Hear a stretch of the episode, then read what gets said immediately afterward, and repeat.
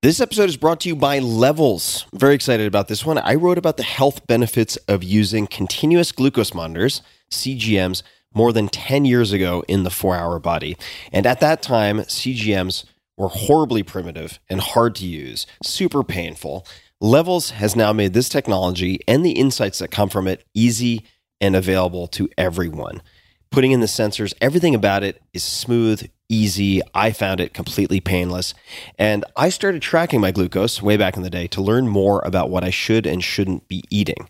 Keeping my blood sugar stable is critical to my daily and long term health and performance goals. With levels, you can see how different foods affect your health with real time feedback. Poor glucose control, which you don't want, is associated with a number of chronic conditions, not just diabetes, but also Alzheimer's and heart disease. It can impact your mood, certainly affects my mood, energy levels, right? That work in the afternoon, that dip that you feel, for instance, that's just one example, and weight management. And we all respond differently, sometimes a little bit, sometimes vastly differently, even to the same foods. So, one type of carbohydrate that my body might process well, let's say that's fruit or rice or sweet potato, your body might not. The Levels app interprets your glucose data and provides a simple score after you eat a meal. So you can see how different foods affect you and then develop a personalized diet that's right for you and your goals. Seeing this data in real time, at least for me and for so many others who use Levels, is a really powerful behavioral change mechanism. And many of the guests on the podcast have talked about this. Marco Canora, famous chef, used Levels to determine that, say, walking for him just a few hundred steps after a meal significantly affected his glucose levels. Levels is backed by a world class team and group of advisors, including names you've likely heard before, including repeat podcast guest Dr. Dom D'Agostino and many others. If you're interested in learning more about Levels and trying a CGM yourself, learn all about it, go to levels.link slash Tim. That's levels.link slash Tim. I'll spell it out L E V E L S dot L I N K slash Tim. Check them out today. I highly encourage you to consider getting this data on your own personal responses to the food that you eat, the food that maybe you shouldn't eat, the food that you might want to eat more of. All of these things you can learn. And that is at levels.link slash Tim. You can also find the link in this episode's description. This episode is brought to you by Athletic Greens. I get asked all the time what I would take if I could only take one supplement. I've been asked this for years. The answer is invariably AG1 by Athletic Greens. I view it as all in one nutritional insurance. So you can cover your bases. If you're traveling, if you're just busy, if you're not sure if your meals are where they should be, it covers your bases. I've recommended it since the four hour body, which was, God, eons ago, 2010, and I did not get paid to do so. With approximately 75 vitamins, minerals, and whole food sourced ingredients, you'll be hard pressed to find a more nutrient dense formula on the market. It has a multivitamin, multi mineral greens complex, probiotics and prebiotics for gut health, and immunity formula, digestive enzymes, and adaptogens. You get the idea. It is very, very comprehensive. And I do my best, of course, to focus on nutrient dense, proper meals, but sometimes you're busy. Sometimes you're traveling. Sometimes you just want to make sure that you are getting what you need. AG1 makes it easy to get a lot of nutrition when whole foods aren't readily available. It's also NSF certified for sport, making it safe for competitive athletes, as what's on the label is in the powder. It's the ultimate all in one nutritional supplement bundle in one easy scoop. Right now, Athletic Greens is giving my audience a special offer on top of their all in one formula, which is a free vitamin D supplement and five free travel packs with your first subscription purchase. Many of us are deficient in vitamin D. I've found that true for myself, which is usually produced in our bodies from sun exposure. So, adding a vitamin D supplement to your daily routine is a great option for additional immune support. Support your immunity, gut health, and energy by visiting athleticgreens.com slash Tim. You'll receive up to a year's supply of vitamin D and five free travel packs with your subscription. Again, that's athleticgreens.com slash Tim. Optimal minerals. At this altitude, I can run flat out for a half mile before my hands start shaking. Can I answer your personal question? Now would seem an appropriate time. What if I did the opposite? I'm a cybernetic organism, living tissue over metal endoskeleton.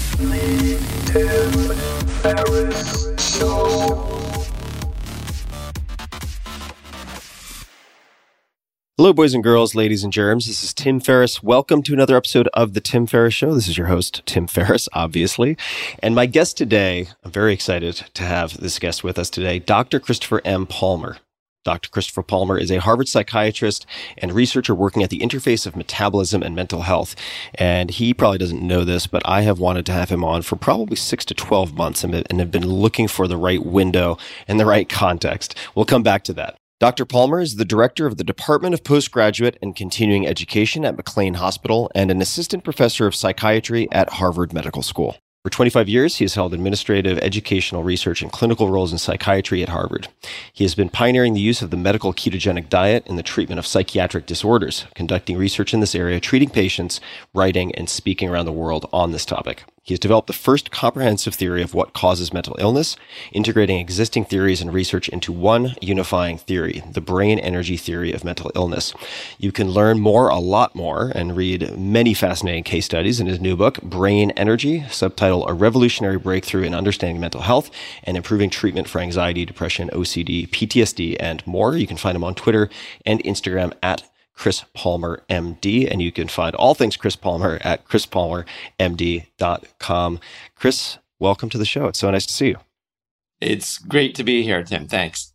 And I need to give credit where credit is due to Dr. Dominic D'Agostino, who first put your work on my radar. And within several minutes of watching a closed session video within which you spoke on stage with one of your patients, I knew this podcast had to happen.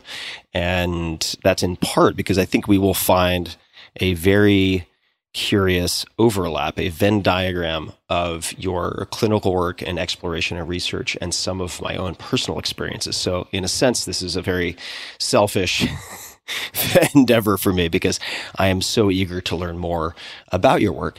And why don't we begin right in the action with a case study.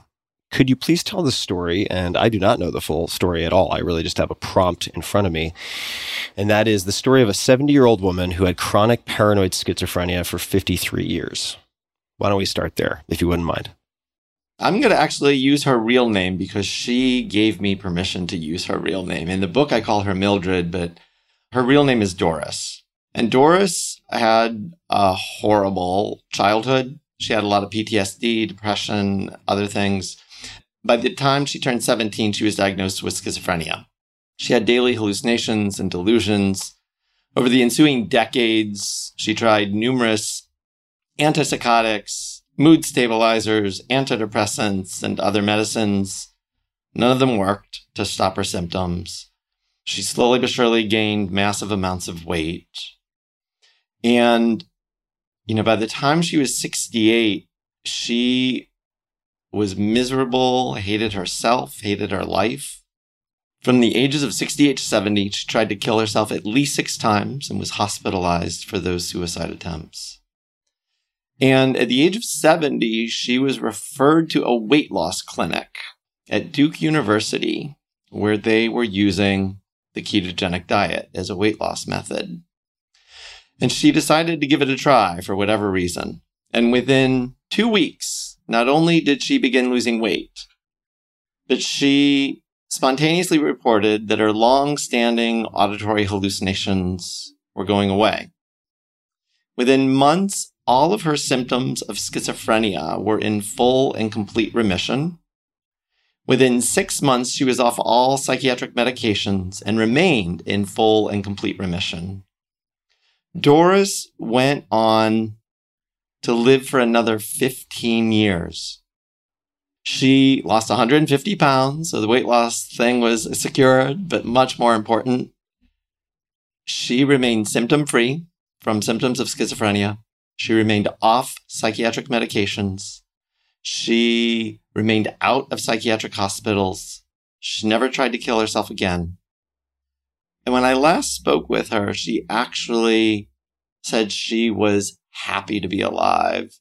She attributed her recovery primarily to God, that she really felt that it was a miracle from God. And she asked me to tell her story far and wide to anyone who would listen. in the hopes that it might help even one other human being spare the suffering she endured for decades.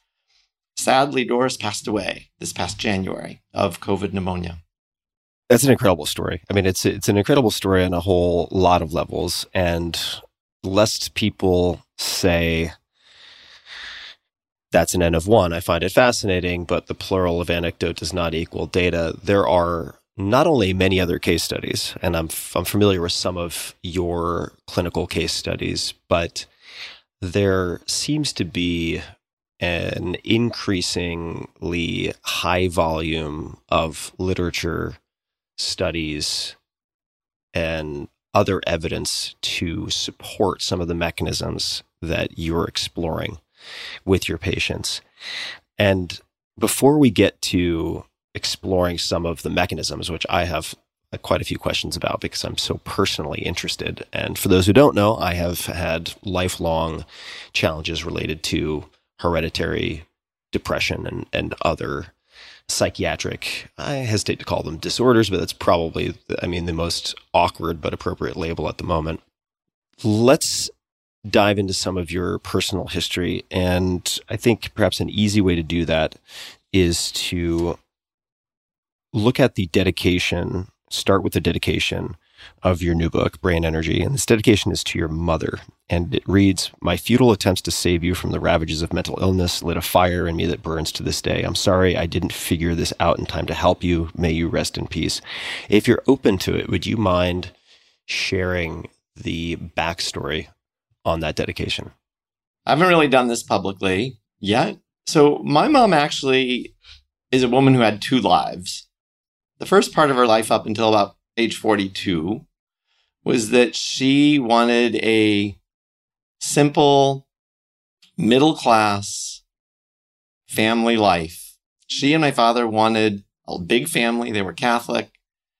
They wanted four kids. They ended up with eight kids. You know, it's Catholic thing. And that's all she wanted.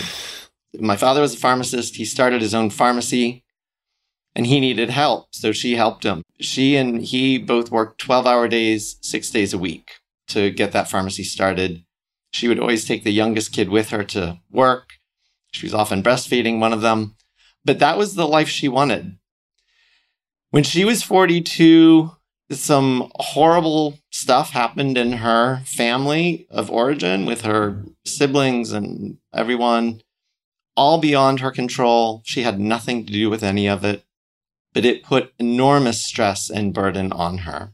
She had what she called a nervous breakdown. That's what how it started. And I think it started with what we would call depression. It quickly led to depression with suicidal ideation. And then shortly thereafter, it led to psychotic symptoms. She began to think that she was Mary Magdalene reincarnated. She thought the world was ending. She thought this priest that she had gone to for counseling was Jesus Christ reincarnated. And it was the second coming of Christ, and she was somehow involved. She would get paranoid, and she, she became convinced that my father was actually the, the actual devil incarnate. And that led to them getting divorced. And the divorce courts were not kind to her at all. She lost everything. She lost all of her savings. She got none of it. She didn't get any partial ownership of the business she had worked her ass off to help start. And she lost custody of all eight kids. I was, I think, about 13 when that happened. And I knew she was going to die. And so I went to live with her. And it was not a good scene. It was not good at all we were actually homeless for a while. So my first day of high school was from a homeless shelter. And I could go on and on, but the fast forward of her story is that she lived the rest of her life with a psychotic disorder. She never got better. Her life was decimated. She was able to take care of herself, which was great she worked various part time jobs and bought a small home and paid for it with her own money. And uh, she inherited a chunk of money from my grandfather, uh, like $100,000, but she was extraordinarily frugal, so that was enough for her to live on for pretty much the rest of her life. She had obesity and diabetes and eventually a massive heart attack and died of heart failure. Thank you for being willing to share that. Sure. And it's hard to say anything, of course. Uh, and I hesitate to even follow that with anything. But number one, I'm grateful that you shared it because I think it informs who you are and it informs the work that you do in the world and has helped to forge this drive and passion and dedication that you have with your clients. And I have to imagine with the many case studies and the many more, certainly that have not been discussed publicly for a million different reasons, that you have helped save a lot of people from life sentences to psychotic disorders. And my hope with this conversation, it's not even really a hope. It is a hope, but it's almost a certainty that people will be listening who are either directly affected personally or directly affected with family members or somehow indirectly affected by what we would consider psychiatric disorders or psychotic disorders. It is incredibly, incredibly prevalent. And this might be a clumsy segue, but I do think it could be a helpful one, especially for those who feel lost in a world of infinite information and conflicting advice. Let's begin with definitions. So, could you explain your position on, well, first defining what the DSM 5 diagnostic categories are, what this is as a tool, and then your current evaluation or perspective on DSM 5 diagnostic categories? You know, DSM 5 is kind of the Bible of psychiatry, and it's what all mental health professionals have to use to make a diagnosis. If you want to treat patients and get reimbursed by insurance, you have to assign a diagnostic label. If no label is assigned, you don't get paid. If pharmaceutical companies want to develop pills for psychiatric disorders, they have to abide by these labels and study pills for specific labels and the assumption is that these labels are all discrete, separate illnesses. And they define a set of symptoms, but more importantly, they define a prognosis and a life trajectory sometimes. They also define treatments that can work and treatment approaches and how long people might need treatment. And in many of those ways, the diagnostic labels are actually useful. And I'm not here to challenge any of that. I think understanding what symptoms people are having and understanding what treatments might be helpful to reduce those symptoms is actually really invaluable. And that's great. But the reality is that every diagnostic label in DSM is a syndrome. And what that means is that it's just a constellation of signs and symptoms that we put together, and no one knows what causes any of them.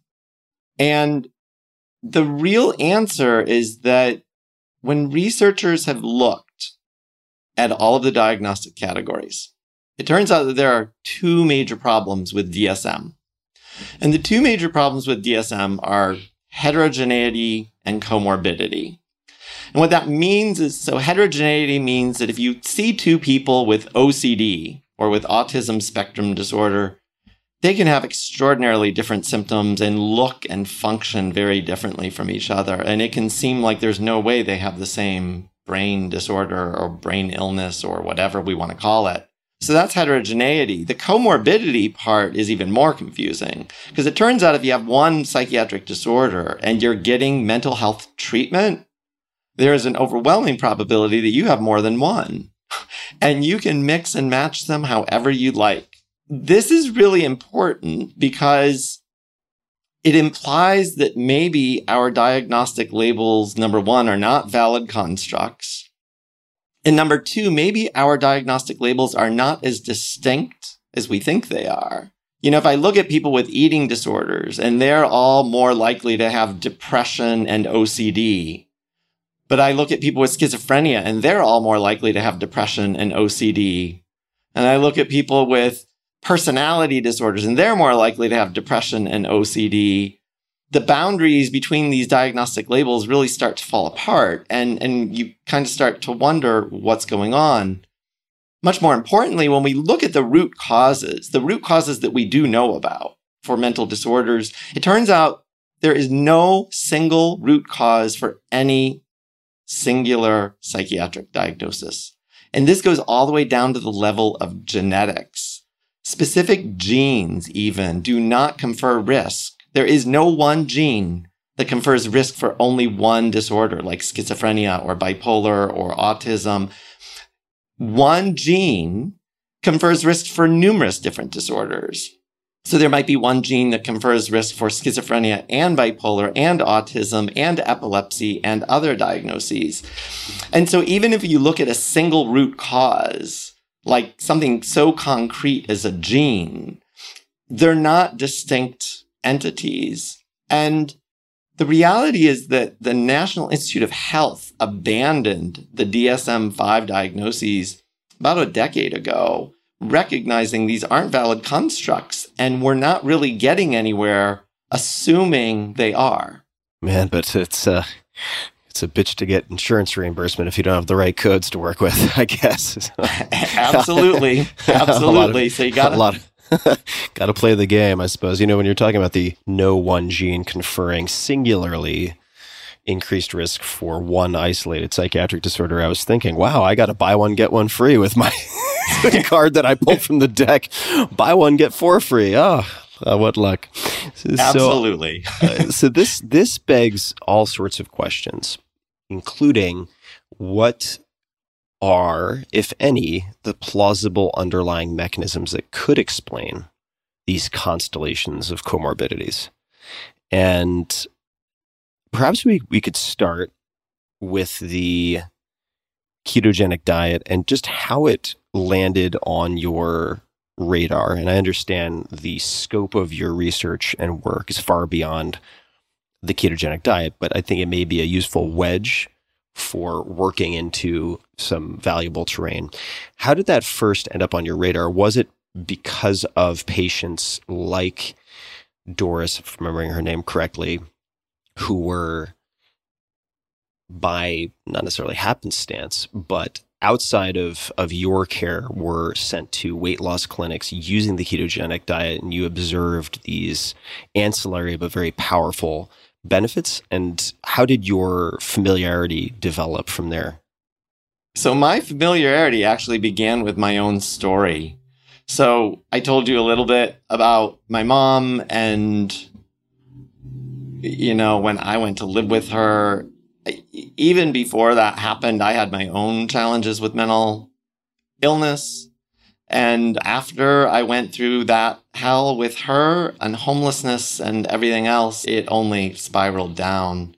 And by the time that I was in my 20s, I actually had gotten to a good place. I, I was not clinically depressed anymore. I wasn't impaired. I was actually getting through medical school. I had finished medical school, actually won an award for being one of the top students. And I was doing my psychiatry residency at Harvard. And so, you know, anybody looking from the outside would say this guy's doing well enough. He's like, he clearly is not impaired by a mental disorder. But I had metabolic syndrome. So blood pressure was up, cholesterol and lipid levels were awful. I had prediabetes. And year after year, my doctor kept telling me diet and exercise. I was doing a super low fat diet. I was exercising regularly. It was not doing anything. It was the, all the numbers were just getting worse. And he finally kept pushing meds and was like, you're going to have to go on meds. And I'm like, damn dude i'm like in my 20s and you're putting you're putting me on meds already? And that means i'm going to have a heart attack by the time i turn 45 like that is not okay. And i am not going to accept this as my final answer. And so i'd heard through the grapevine about low carb diets. At that point it was the atkins diet. And i had heard that it was helping some people reverse their diabetes or improve their cholesterol levels and other things it went against everything I'd been taught. but I decided to give it a shot, really just kind of as my Hail Mary pass.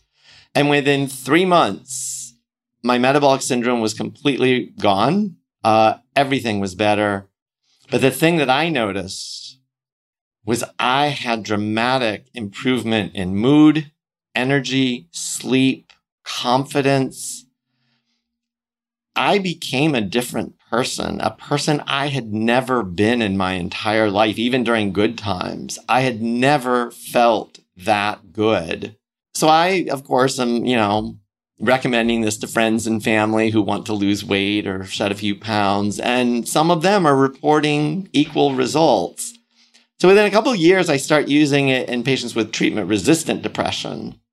And lo and behold, it worked for at least some of them. It didn't work for everyone, but it worked for some of them. I think the pivotal moment that really changed everything for me was actually in 2016 when I had a long-standing patient schizoaffective disorder, which is crossed between schizophrenia and bipolar, and he asked for my help to lose weight. He had tried 17 different medications, none of them worked. He was tormented by his illness in similar ways to Doris. I start this diet Within two weeks, he's losing weight, and I start to notice this antidepressant effect in him. I'm like, well, that's interesting. Within six to eight weeks, he too spontaneously start. It didn't happen right away for him. It took six to eight weeks, but he spontaneously reports hallucinations, delusions are going away. You know, that man went on to lose 160 pounds. Keep kept it off to this day, and has had a new life. Has had the ability to do things he had not been able to do. So to kind of get back to your question, those those were the serendipitous things that just happened in my life that I I didn't set out on a path to like prove the ketogenic diet is a thoughtful intervention, right? Like oh, it was, it's, it's, snuck in the side door.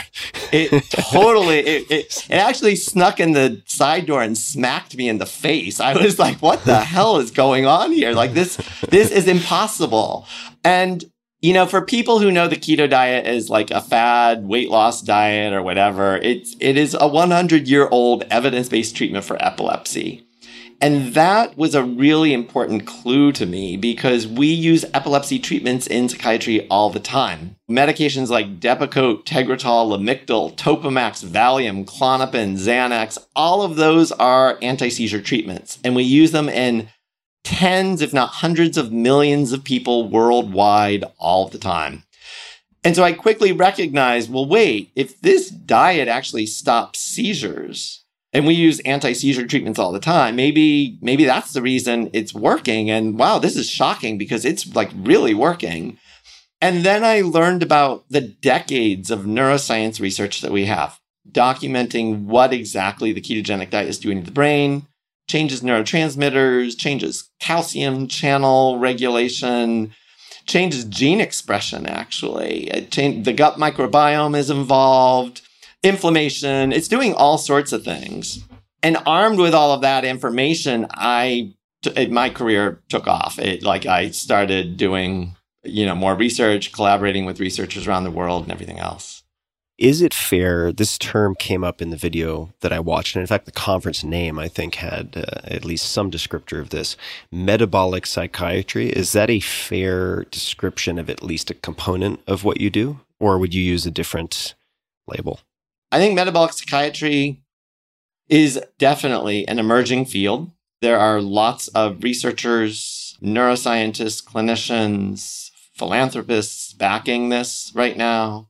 The Baszucki Brain Research Fund, funded by David and Jan Baszucki, founders of Roblox, they are really backing this with passion.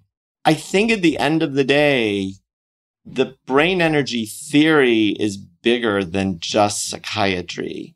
The brain energy theory is about metabolism, ultimately mitochondria, and how it affects human health and how that can have an impact on the brain, but it's more than the brain. I mean, you know, the brain is part of the human body and the human body impacts the brain.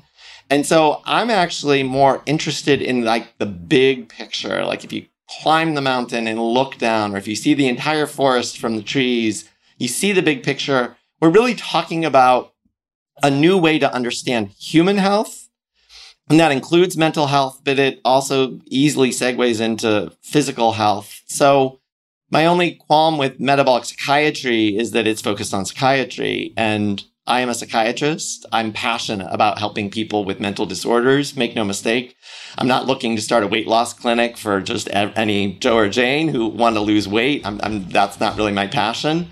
But yeah, I am going to be helping people lose weight and improve their physical abilities and prevent cancer and prevent diabetes or reverse diabetes. So it's more than psychiatry. Yeah, the Cartesian sort of mind body duality doesn't actually pan out very well when uh, everything is connected with blood vessels and so on and so forth. So let's take a closer look at some of the outcomes, and I'll share some of my personal history as a way of making that segue. So I have experimented with the ketogenic diet since 96 or 97. I would say, and initially experimented with the ketogenic diet, a cyclical ketogenic diet with one day of carbohydrate loading following a glycogen depletion workout. It's a bit of a long story for athletic purposes. So I was using it to lose body fat and improve my body composition while maintaining some degree of muscular growth and anabolism by spiking insulin once a week with this carbohydrate loading, and it worked spectacularly well. I was using it for athletic performance, but much later now, I've done a fair amount of fasting, quite a bit of ketogenic dieting. And when people ask me for fat loss, there are many options. There are actually quite a few really good options. But the point I make is if you suffer from depression or anxiety, personally, I have found nothing close to as dramatic as the ketogenic diet for eliciting a significant change. And it's so noticeable for me that if I'm using, say, an Abbott Labs Precision Xtra device to measure ketone concentrations and millimolars, predictably based on how I feel in terms of not just mood, but mental acuity. So, speed of cognitive turnover. I know it's not a technical term, but just speed of computation, short term memory. I can tell when my body clicks over past, say, 0.7 millimolars. Predictably, I can guess where I am between 0.7 and, say, 1.0 millimolars based on mood and cognition and furthermore, over the span of several days, and typically I kickstart ketosis with a period of fasting. I just find that the easiest for me personally, but I recognize the, the sort of adherence challenges that can pose for a lot of folks. I also seem to, and this is leading to a question, don't worry. I also notice that when I am in reasonably established ketosis because I think a lot of people think they're in ketosis when they're eating a ketogenic meal once a day and that that we can get to. But when I am measurably in ketosis, my need for sleep also goes down dramatically. And I would say I wake up whether I want to or not after six hours of sleep and I feel fully refreshed. I don't experience the morning grogginess that I typically do. The question is what the hell is going on? So, biochemically, from a genetic on off switch perspective, what is happening in the body that contributes to some of these experiences and effects? I don't think we have all the answers because this is a relatively new field in, in terms of looking at the effects of the ketogenic diet on mental states and certainly in terms of looking at it in terms of people with exclusive or primary mental disorders, you know, researchers have looked at it for other things. So the first thing I'll say is you're actually everything you described is spot on with what I see clinically in dozens of patients and what I hear from patients around the world. And it's one of the challenges. I want to point this out. You're, you're highlighting the decreased need for sleep is one of the biggest risks of using this intervention in people who have had a history of psychosis. And the reason is because, you know, for you, it sounds like it has not been a major problem. I've definitely seen people who have gotten hypomanic while they, especially while they're keto adapting, to the point that they're actually only getting two hours of sleep a night and they can't sleep more than that. And sometimes they recognize this may not be optimal for me. And other times they just think, well, you know, I'm, I've got a lot of time now to be productive and get all sorts of shit done. So, uh, I mean, one guy actually was going for 20 mile runs starting at like 3 a.m. in the morning. And, uh, and, and he complained that he he couldn't maintain a normal weight and he wondered why and i'm like dude you're like sleeping two hours a night and you're running 20 miles every day what did you expect Some basic math can, Yeah. can explain this. Yeah. Yeah. yes absolutely you know the effects on sleep are complicated because some studies like in epilepsy patients for instance have found that the ketogenic diet actually dramatically improves sleep overall but a lot of those patients are sleeping too much and often because they're on medications that are extraordinarily sedating. And so those studies come to the conclusion ketogenic diet improves sleep, it normalizes it, people wake up feeling more refreshed. It's a great thing. This issue of hypomania and mania is very poorly understood. I'm one of the only people on the planet who seems to recognize it as hypomania and mania. So we've got a lot of work to do in terms of understanding it. I'll give you an evolutionary speculation about what I think is happening. Widely speculative. We don't have the research for this. But I've seen this a lot, not just with ketogenic diet, but with anything that induces a kind of ketosis and a fasting state or a fasting mimicking state. So I've seen this in patients who fast for five, seven days or whatever. And there are actually some studies in Muslim patients during Ramadan, especially patients who have bipolar disorder during Ramadan. They start fasting. They are much, much more likely to have sleep problems and they are much, much more likely to have subsequent mood episodes, primarily hypomanic and manic, but also depressive for some people. So I think that we've got enough evidence, and I certainly have enough anecdotal evidence to say decreased sleep is a thing. It's a real thing. It's observed. We've got some studies to document it. Why would the body need less sleep or why would the body get less sleep while in a ketogenic state?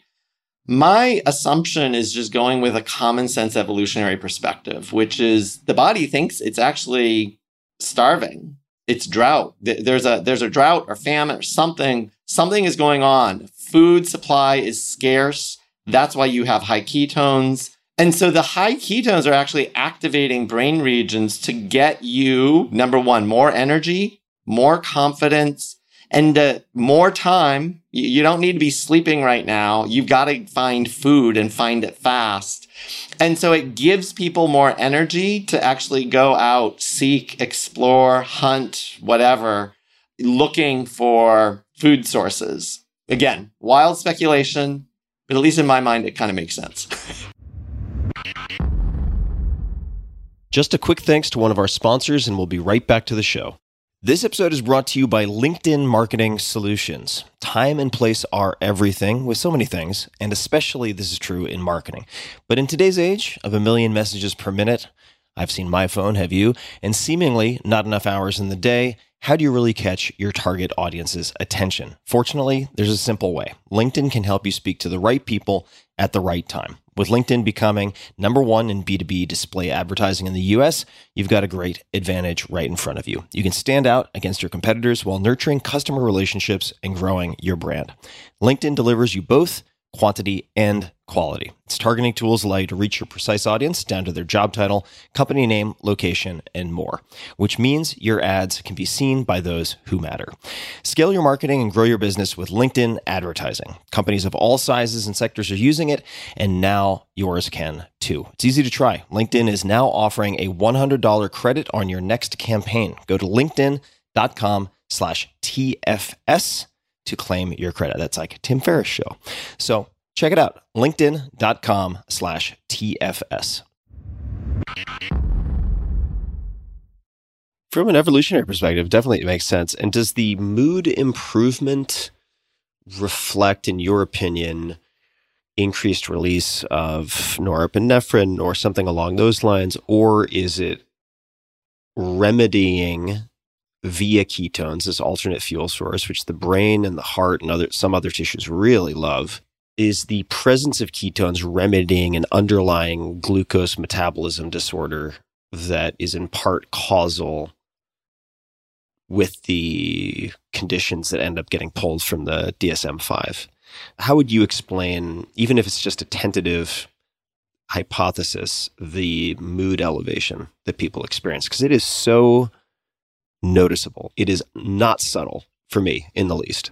And it's not been, I, I will share my personal story too, when, because I've been in and out of ketosis for many years and I find the exact same thing. And, uh, and quite honestly, sometimes the inability to sleep or sleep an adequate amount of time is the rate limiting factor for me. And I'm like, I can't go with this little sleep for this long. This is not going to turn out well for me if I, if I stay on this trajectory. I'm, I'm, I know enough there are lots of people with lots of different opinions and we we know at least like 40 different mechanisms of action of the ketogenic diet. Like i said neurotransmitters all sorts of things. So what is how exactly is it resulting in this improved mood? There's going to be debate. I actually firmly believe based on this larger theory and kind of connecting all of the dots i actually firmly believe that it really does come down to mitochondria. And some people call it mitochondrial dysfunction. There's another group of researchers that like to call it suboptimal mitochondrial function. Wouldn't want to upset those mitochondria.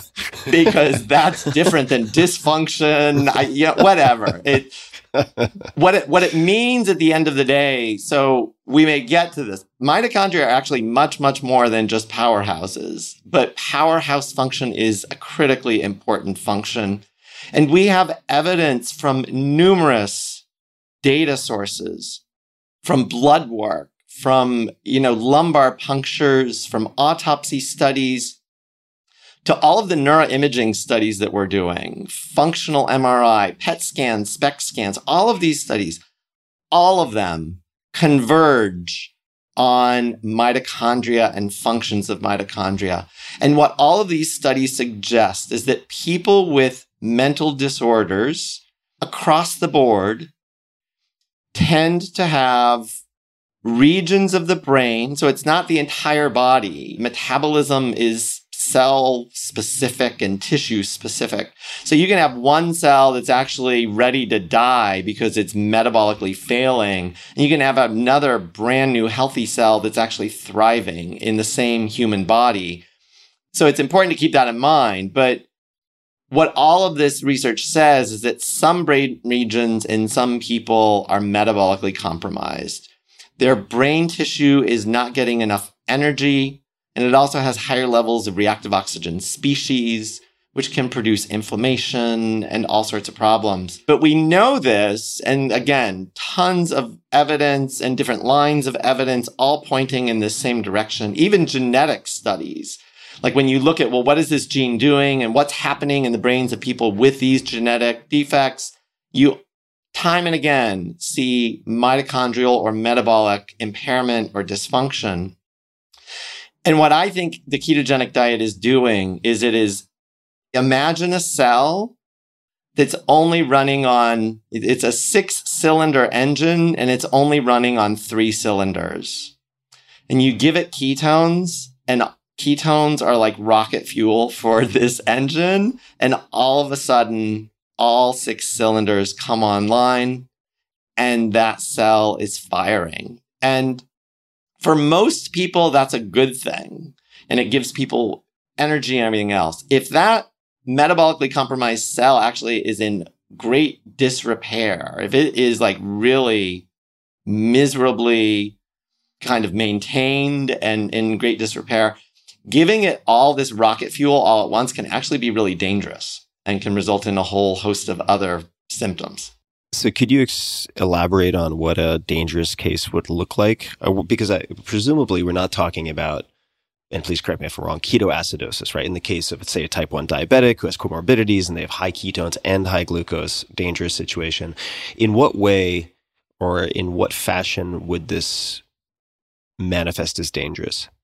One of the consequences of metabolic dysfunction of a cell, you know, one of the big themes, there, there are several consequences. I kind of break them into five buckets depending on where and when. There are two primary ones for an adult, say, who is just developing new onset symptoms.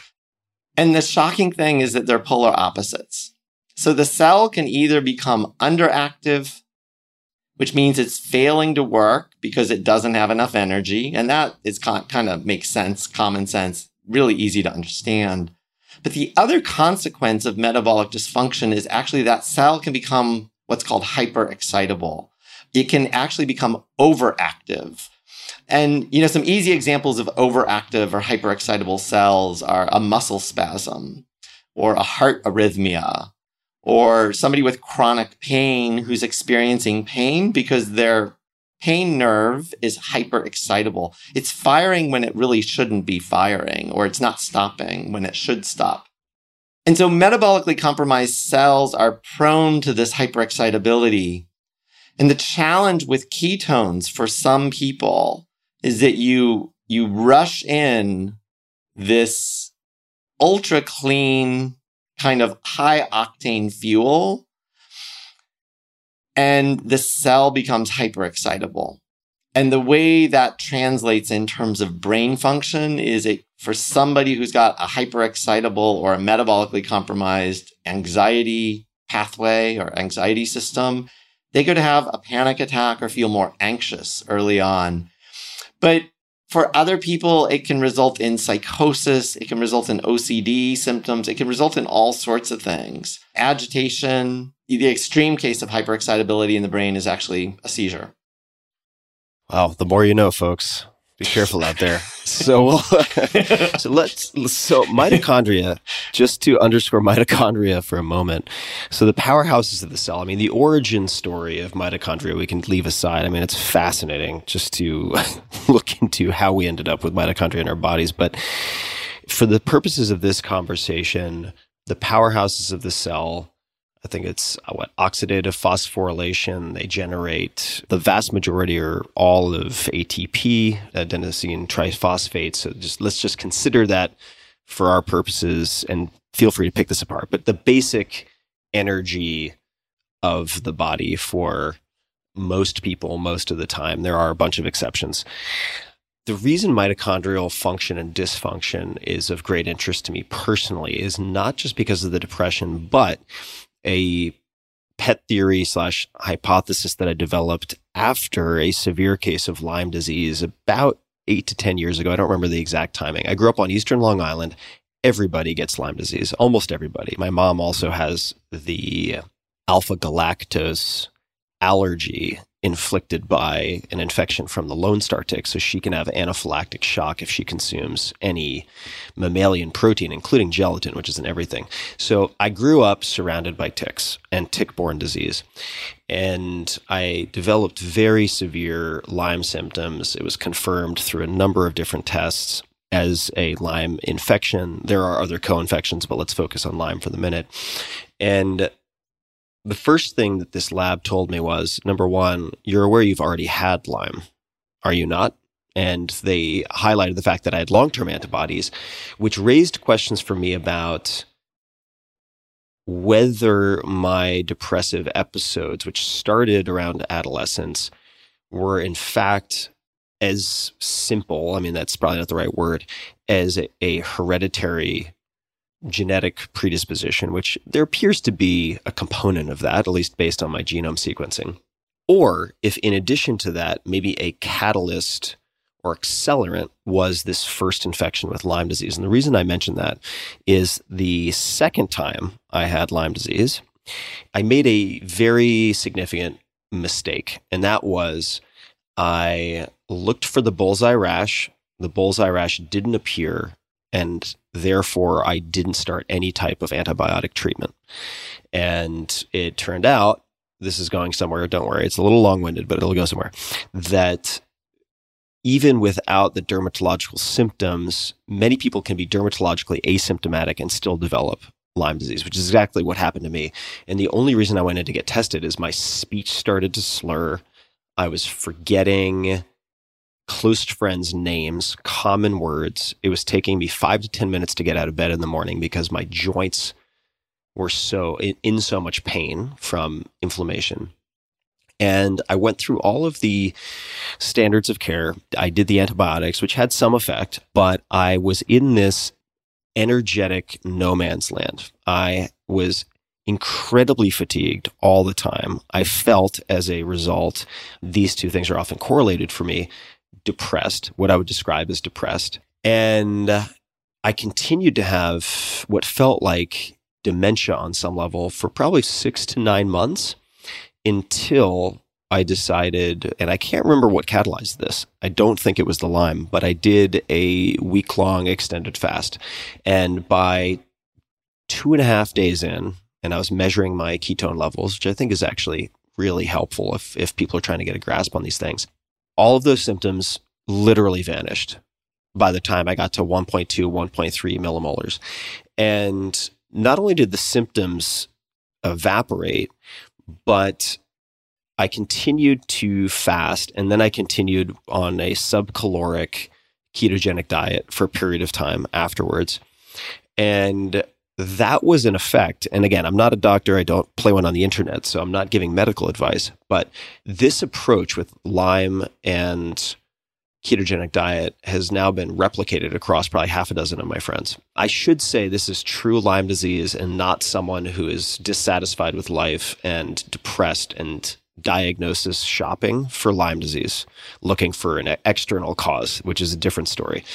But in this case, once I saw the remission of symptoms and then I got off of the ketogenic diet with the well founded fear that I would revert back to my previous state, I did not revert to my previous state. So that's probably explaining that maybe beyond the grasp or beyond the scope of this conversation. But what that raised for me as a question was, are the symptoms of Lyme disease caused by some type of impairment of mitochondrial function or glucose metabolism?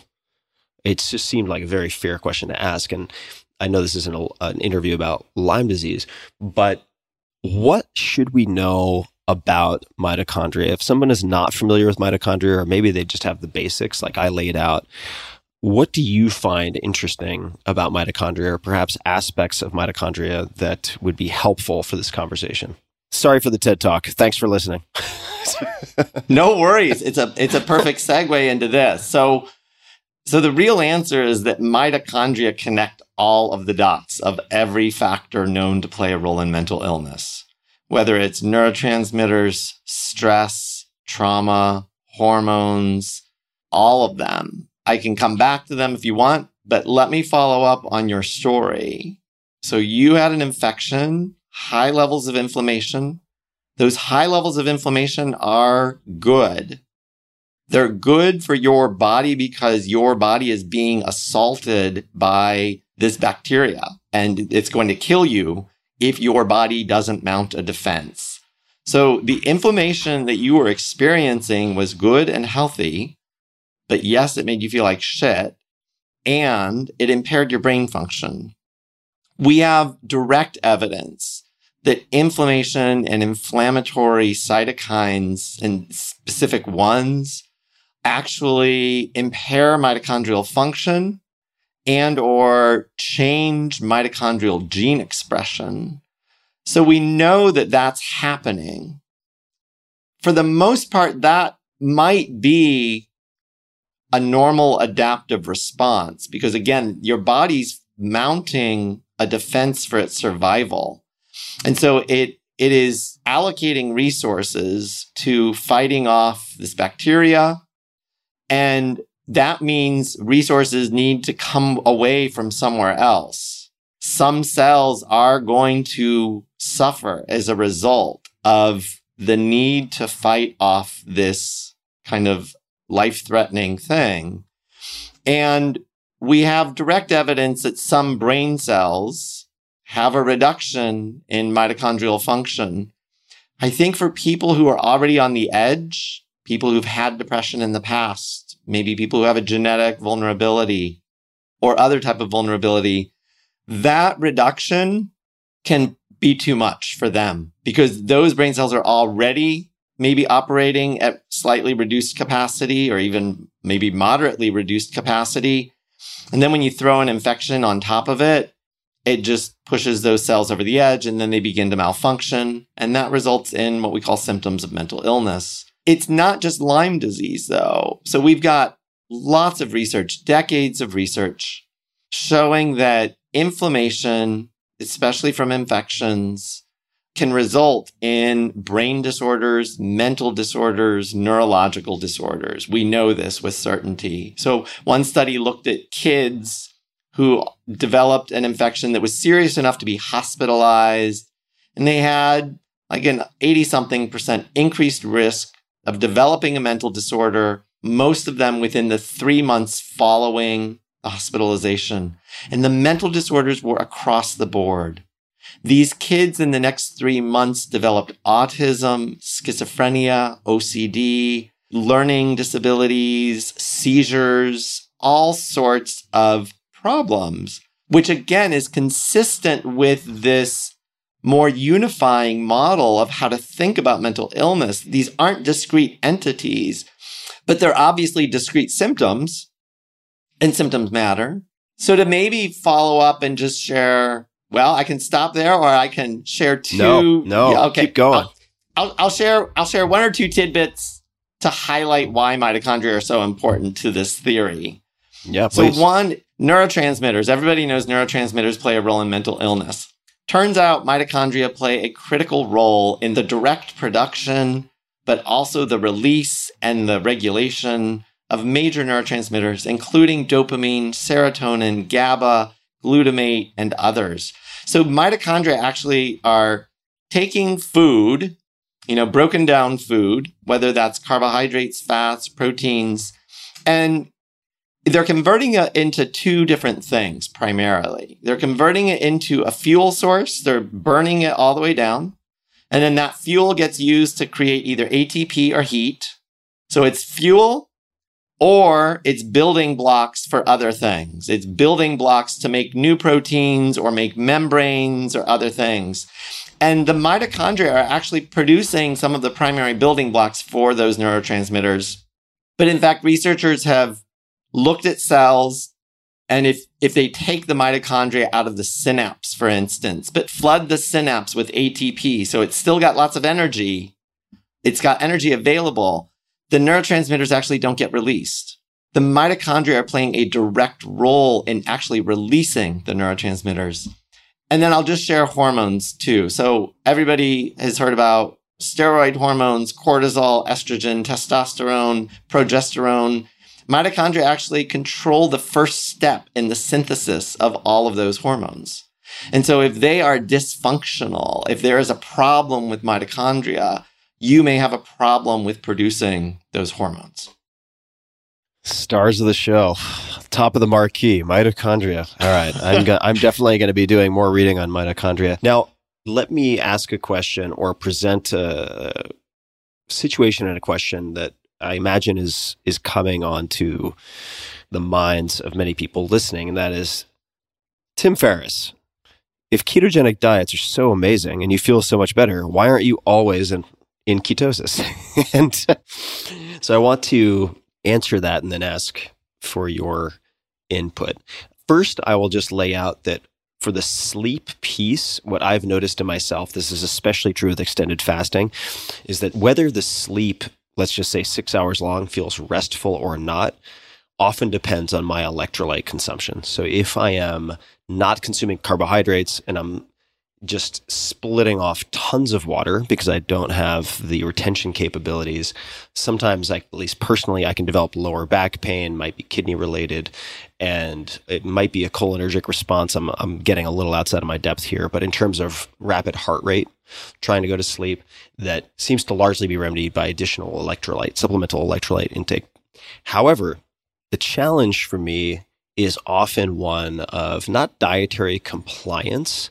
I happen to be a cholesterol hyper absorber. So sometimes on the ketogenic diet, I do see my lipid profiles go completely cuckoo bananas.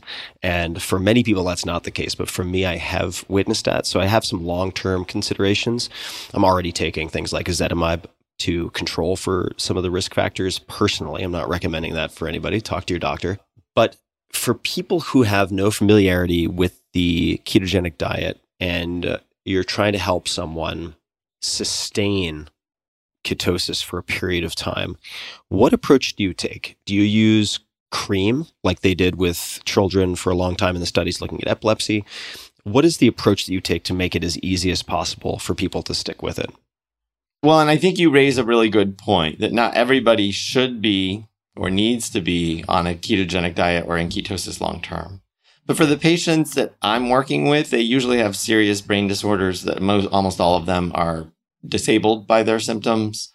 And so, like epilepsy, where somebody's having multiple seizures every single day, they have a very serious brain disorder that needs immediate and consistent medical intervention. And so if you're using the ketogenic diet in those situations, most of those patients do need it consistently. In a way, I know people want a one size fits all answer. And I have to tell you, I have just have to level with you. There isn't one. With somebody who's really obese, say weighs 340 pounds, I might use carb restriction alone. So tell them to just eat less than 20 grams of carbs a day. I don't really even have to get into any limits on protein. And I usually don't have to recommend that they eat more fat or fat sources because they have so much body fat to tap into. And usually in those cases, we want to tap into that body fat because they're usually interested in losing some of it. And so in those people, I'm going to recommend carb restriction, and that's about it. And usually it's pretty easy for them to maintain very high levels of ketones and get the therapeutic brain effects as a result. Once that same person loses enough of that body fat, or if I have a different patient coming to me who's already thin or athletic, that person is going to need to probably, you know, moderate the amount of protein they're eating and consume more fat than they really think they should be eating. I mean, so, so we're we're both laughing because I know what that means. Yeah. yeah. yeah. No, when, when I introduce people to a ketogenic diet and I tell them how much fat I want them eating, they're just like, "You've got to be joking. There's no way that's healthy. There's no way I can do that." And but yeah, so lots of ways to do it. I mean, you can create like fat bombs.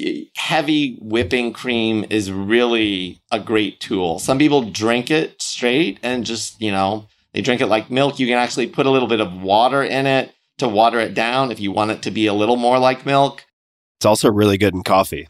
Really good in coffee. Yeah, great in coffee. It's great if you whip it and then it's whipped cream. it's delicious. and uh, yeah, you can use artificial sweeteners if you want. I usually recommend something like stevia or monk fruit. You can put vanilla in it. You can put cocoa powder in it, and then it's chocolate or vanilla, and you can freeze it and it becomes ice cream. I mean, you can do a lot of things with it to make it palatable and sustainable. So, do you start people off with directions? Let's just say they have lower percent body fat. So, they're not necessarily bodybuilders, but let's just say they're somewhere between 20% body fat or less. And assuming that means they're going to need to modify their intake to increase the percentage of their dietary calories from fat, would you, rather than say change each meal to have X, Y, and Z composition, say have supplemental fat bombs, have some supplemental heavy cream. And that's how you'll basically move the slider such that you're getting something like 70% of your calories from fat. I'm not sure if that's the target range, but you would add the fat as opposed to change all the meals? I'm usually adding the fat. So low carb is the baseline, and then the protein may need to vary. I want to make sure they're getting adequate protein, but I don't, it's not an all you can eat meat fest necessarily and for most people, quite honestly, it's usually a work in progress because everybody has different dietary preferences. Some people like salads, and if they like salads, I'm going to say, okay, have lots of salads, but put some crumbled blue cheese on it, maybe some almonds in there and avocado in there, and douse it with as much olive oil as you can tolerate and uh, you know whatever that is but vinegar and oil a lot of oil that could become a very high fat thing. And some people may love that. Other people hate it. And so other people are going to lean more toward really fatty steaks or they want sweets, in which case, yeah, we're going to be doing fat bombs and whipped cream and ice cream and other things. So there are lots of strategies, which is good because yeah. that way we can like figure out what does this person like and let's make it sustainable. I have one friend who's an MD, very, very competent MD, who was in ketosis for two years, two to three years straight. And his general approach was skip breakfast, so intermittent fast, maybe some coffee with heavy cream, and then have a large salad, lots of greens. But in terms of actual net carbohydrates, pretty low with steak, cheese, tons of oil and then having sort of a, a moderate protein dinner that would be on the smaller side. And just so people know, and please correct me if I'm getting this wrong, but the, the reason a lot of folks have an aversion, I think a lot of it is cultural conditioning, to attempt to do ketosis by simply going low carb and they end up going very very high protein. So they think that they can do you know green salad with like a mountain of lean chicken breast and make it work. But the body's really crafty. It happens to like ATP so it'll it'll the body will take the excess protein or a portion of it and convert it in the liver, I think, through a process called gluconeogenesis to glucose. So then, oops, you end up not being able to sustain the higher levels of ketones because your body just does not need them. If you have high glucose levels, your body is getting what it needs, and your body's pretty smart about resource allocation. Let's talk. Definitely feel free to, if there's anything you'd like to add to that. Any other common mistakes that you observe or things that people don't think will affect ketosis that tends to affect ketosis in unexpected ways? Any common pitfalls you'd like to highlight? You know, honestly, there are so many. It's hard to put them into one category. The nice thing about the ketogenic diet is that there is an objective measure of whether you're doing it right or not. And it's measure your ketones. If you're able to measure your blood ketones, measure your blood ketones, and then do the detective work to figure out why you're not achieving the results you want. And, you know, with a variety of patients, so the detective work which gets to your exact question like what are the pitfalls i've seen people eating a lot of keto labeled junk food from the grocery store Costco. keto brownies all day yes. long it's got keto on the label so it must be okay and it's filled with soluble corn fiber and sugar alcohols and other stuff that clearly is not necessarily natural and lo and behold takes a lot of people out of ketosis and prevents weight loss and prevents the brain benefits and lots of other things that you want to be achieving. So that's probably the single biggest pitfall is all the keto labeled junk food yeah, if it seems too good to be true, folks, probably probably is. I remember doing keto way back in, you know, 97, 98, 99 and man, the landscape was barren. I mean, it was pork rinds and yeah. Yeah. and heavy cream and that and meat and eggs and water and unsweetened iced tea. That was basically it. But you can make it work. Let me ask you about a note I have in front of me, which I would love to hear you elaborate on. And that is some psychiatric medications impair metabolism, even though they can reduce some of the symptoms of presumably associated disorders in the short run. Could you speak to that? Maybe give examples? Because this is certainly deeply interesting to me. Let me at least preface this discussion with kind of a caution up front. So I'm going to say some things that may get people really upset, and especially if you're on these psychiatric medications. And I want to just say for the record, it is really difficult and dangerous to get off psychiatric medications, especially yes. if you've been on them for years or decades. So please do not stop your medication on your own. Please don't taper it on your own. Work with your healthcare professional and do it in a safe way. You're going to hear that I am an advocate of sometimes trying to help people get off medication. So I'm not trying to say you must take your meds for the rest of your life, but I'm just saying please don't do it in a dangerous way because lots of people end up in the hospital or suicidal or dead. Yeah, no DIY, folks, please. I know people who've committed suicide after stopping things cold turkey or attempting to taper, but not informing their doctors. So please be very careful and only do any type of removal of meds with professional supervision. Thank you. So, with that said, this is probably going to be the single most controversial part of the theory. Ultimately, what I'm saying is that mental disorders are metabolic disorders of the brain. And so that means metabolic impairment in the body and or brain can result in mental symptoms. And yet we know many of our treatments directly impair metabolism. So we know a lot of antipsychotics, mood stabilizers, even some antidepressants and others cause people to gain weight, sometimes massive amounts of weight. They can cause type 2 diabetes. They can cause cardiovascular disease and all of the risk factors for cardiovascular disease. So they can cause hypertension. They can cause abnormal lipids, which we think contribute to cardiovascular disease. And those are all metabolic problems. That's not controversial at all. They're metabolic problems. These pills are causing these metabolic problems. They are right on the FDA package inserts of these meds. So everything I just said is fact, non controversial. So the logical question from many people is well, then, Chris, your theory must be wrong because these pills work. And if they're impairing metabolism, then that pretty much disproves your theory. How would this make sense otherwise? And quite honestly, this was actually one of the biggest things I struggled with in developing this theory. I, I kind of was on this path, metabolism, mitochondria. Wow, that, that seems to be the connecting, that's connecting a lot of dots. And that was actually one of the obstacles for me was that exact question. Like, how can I understand that? And it's not that I want to deny that the medications do reduce symptoms because they do reduce symptoms. I've seen it work firsthand as a psychiatrist. I've seen these medications reduce symptoms. And I'm not here to say all of the clinical trials are a big lie and scam from pharmaceutical companies. I don't think they are.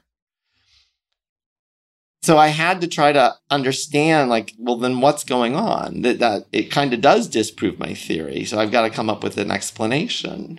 And at the end of the day, the explanation is this dichotomous reaction of a cell to metabolic impairment.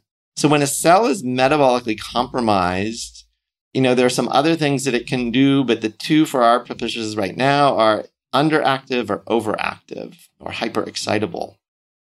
And what we're really focused on are hyperexcitable cells. So hyperexcitable cells are producing experiences from your brain networks but they're producing these experiences at the wrong time or the wrong intensity, or they're not stopping when they should. That's what hyperexcitability does. So a hyperexcitable pain cell causes pain when you shouldn't have pain. A hyperexcitable brain cell is producing an experience, sensation, cognition, something that should not be happening when it happens. And that could be anxiety, depression, hallucinations, whatever. In order to stop a hyperexcitable cell, there are kind of two strategies you can use. So one would be to slowly but surely restore the metabolic health of that cell through strategies that Tim, you've used yourself exercise, ketones, fasting, meditation, other things. Those are going to restore metabolic health to those cells and allow those cells to function normally again. But the other way to stop a hyperexcitable cell is to basically put a straitjacket on it and to stop it from functioning almost altogether. And that's what a lot of the pills that we prescribe are doing. They are impairing mitochondrial function so that that cell has trouble firing at all. And that means that symptoms of hyperexcitability can stop. And so for some people, if you're having a panic attack and somebody gives you a pill and it makes that stop, that can feel really good. If you're having a seizure, it can be life saving. If you're psychotic and violent, that can be life saving. So I'm not trying to say these pills should never be used or they don't have a time and a place because I think they do. But if you take that pill long term, that pill is like putting a straitjacket on that cell. It's suppressing the function of that cell over the long run. And what that means is that that cell becomes weaker over the long run. And that may very well end up making the illness even worse in the long run. That is the theory. There are lots of people who have been preaching that message for decades who are going to say, duh, Chris Palmer, where the hell have you been? And then there are other people who are going to say, Chris Palmer, how dare you say that? That is blasphemy, and you are now a dangerous quack. So I know I'm going to get responses from all over the place. But if you understand the science, if you understand the basic science and all of the evidence, that is a real possibility. Are there any, let's just say, I don't want to say worst offenders because that has too much of a negative connotation, but are there any particular drugs that stand out to you as having a time and a place to be used, but that are particularly powerful at disrupting metabolic integrity if they're used chronically without any type of cycling off?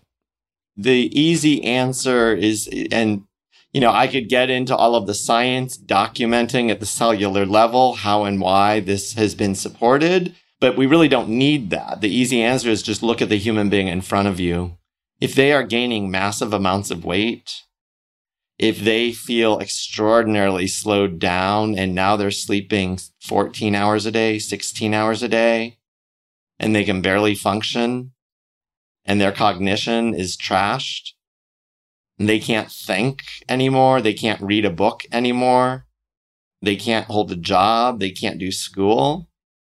Those are all signs of metabolic impairment of brain cells. So those are the medications that I would be most worried about. And it can differ among people.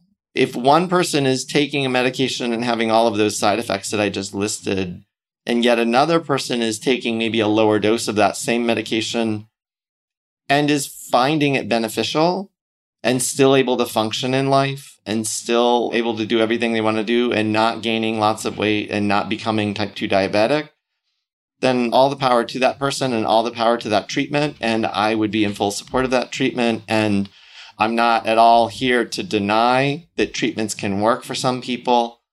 But, you know, I didn't really say this, but I would just want to say this in case people think Chris Palmer is way too pessimistic. Who the hell is this guy? The real answer is that mental disorders are now the leading cause of disability on our planet. And it's not because people aren't getting treatment. A lot of those people are getting treatment, and it's because our current treatments fail to work for them. That is a fact. And that is why I am so passionate about this work, because I want to help those people who are being told there's nothing more we have to offer you. There's nothing more we can do. Just take your pills and stop complaining. I want to help them if we wanted to take a moment to act as patient advocates, so many patients, many people who are taking psychiatric medications or medications for psychiatric conditions will not have doctors who are familiar with the many functions and purposes of mitochondria, how the ketogenic diet and ketones interplay with energetic production and can alleviate, say, inflammation. I mean, for those people who don't know, you can find lots of literature to support this. Many types of ketones, including, I think, beta hydroxybutyrate is probably one of the most obvious to search for, are highly anti inflammatory. I mean, another observation I had when deep into ketosis is that many of my chronic pains decreased significantly, including tendinosis and other issues. So, for people who don't have a doctor who's well versed in these things, but let's assume for the moment that their doctor is open minded to continued education, are there any resources that you would suggest? I mean, I would imagine that your book is certainly one of them, the book being Brain Energy. Are there other resources you might suggest that a patient ask their doctor if they're willing to read up on so that they can have these conversations? So you can go to my website, chrispalmermd.com, or you can go to a website that is about to launch, brainenergy.com. And I will be posting free resources, studies, lay articles. So already on my website, I've got lay press articles. If you just want to better understand these treatments and the science behind them. But I've also got links to the medical peer reviewed literature. And that's important if you're trying to get your healthcare practitioner to take this seriously and at least have a discussion with you about using this as a treatment option. Even if you can't understand what that article is saying because it's written in medical language, you can print it out and give it to your healthcare provider, and that will build some credibility. So don't go and just say, Oh, I saw this YouTube video on the internet and it was great. And I think you should do this. If you arm yourself with some of this scientific literature, you're more likely to get a good response from your healthcare practitioner to at least work with you or consider it with you. Mention Harvard when you mentioned Dr. Chris Christopher Palmer and not YouTube. Mention Harvard before you mention YouTube. Pro tip. So the the next question I'd love to ask well, actually, I'll make an observation, which is not necessarily an accurate observation. But as I'm thinking about your description of some of these common medications that can disrupt metabolic function, sometimes to good short term clinical effect, as you mentioned, right? If somebody is psychotic and at risk of injuring or killing themselves, these medications have a role. And if someone is currently on these medications, let's say they recognize some of the symptoms weight gain, lethargy, sacrificed cognition, they don't necessarily, this is not medical advice, but just a, a hypothesis, need to rush to get off of these medications. It seems to me they could also potentially consider adding dietary interventions, exercise, etc., that could act as a counterbalance so that they are facilitating some cellular rejuvenation or metabolic efficiency while they are continuing to use these medications. So it's not all or nothing. It's not remove all of these components and then add all of these components. They can be parallel tracks. Is that fair to say? It is essential to say. So yeah. when I have patients come to me who say, I want to try this ketogenic diet thing, they stay on all their current meds. Taking people off their meds is dangerous. Please hear that. And the way that I think about it is it means that those cells are now almost shriveled up. Those cells are struggling because they have been suppressed for so long. So when you take those meds away, they're going to become hyperexcitable immediately. As energy rushes into those cells, they're going to become hyperexcitable. It's like taking a cast off of a broken leg and then saying, go run. It's not a good idea. The first step is exactly what you said. Maybe implement some other strategies, dietary change, ketogenic diet, or otherwise. Sometimes it's just let's remove all the junk food and the sugar and some other stuff that's inflammatory. And that might be enough of a first step for some people. But add some exercise, try to get your sleep under control. And then if that is working, and especially if it's working in a profound way, then maybe slowly but surely over time, see if you can slowly but surely taper your meds. For people who may be in my position, which is huge fan, convert, true believer in the certainly the psycho emotional, and I suppose we're looking a little under the hood, energetic benefits of the ketogenic diet, but concerned about some of the long term cardiac effects due to my cholesterol hyper absorption, or I should say sterol, really, because desmosterol and all these other uh, plant sterols are also hyperabsorbed, which can cause issues. What is your current position on use of exogenous ketones or ketone supplements as a way to perhaps partially achieve some of what you have seen with the dietary interventions? Is it possible? Is it contraindicated? I always have a divided position on this because I look at and this may be an unfair comparison, but I look at, say, ketoacidosis, and I think to myself, it really doesn't make sense to me from an evolutionary perspective that it would be good for you to have normal or elevated glucose levels while simultaneously pushing ketones to two or three millimolars with exogenous ketone consumption. That it doesn't, at least at face value, seem like that would be without risk. How would you suggest I, I think about this? The real answer is I don't think anybody knows for sure. A lot of people are really interested in exogenous ketones. And, and obviously, it's so much easier to drink ketones than do a ketogenic diet. Yeah. So, uh, no, no, no question about that. The first just fact I want to just share, or the first observation I want to share is that, you know, there are tens of thousands of children with treatment resistant epilepsy who are using ketogenic diets to control their epilepsy. Exogenous ketones have been around for years.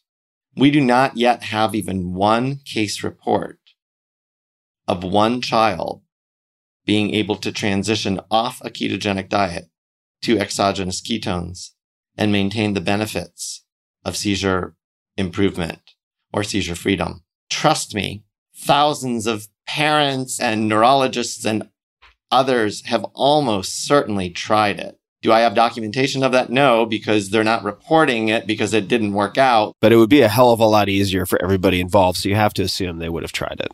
I mean, I think that's reasonable. I have to assume that some of these patients with epilepsy gave it a shot. I know with certainty, I've talked with patients with bipolar disorder and other disorders, for instance, who were using a ketogenic diet to control their symptoms. They did try exogenous ketones, went off the diet, and symptoms came back sometimes with a vengeance. And I've used it in clinical practice as well with patients, and I have not seen a significant benefit of exogenous ketones. So those observations make me think a couple of things. One is that the ketogenic diet is doing a lot. It's improving insulin signaling, it's changing the gut microbiome, improving hormones, you know, all sorts of things.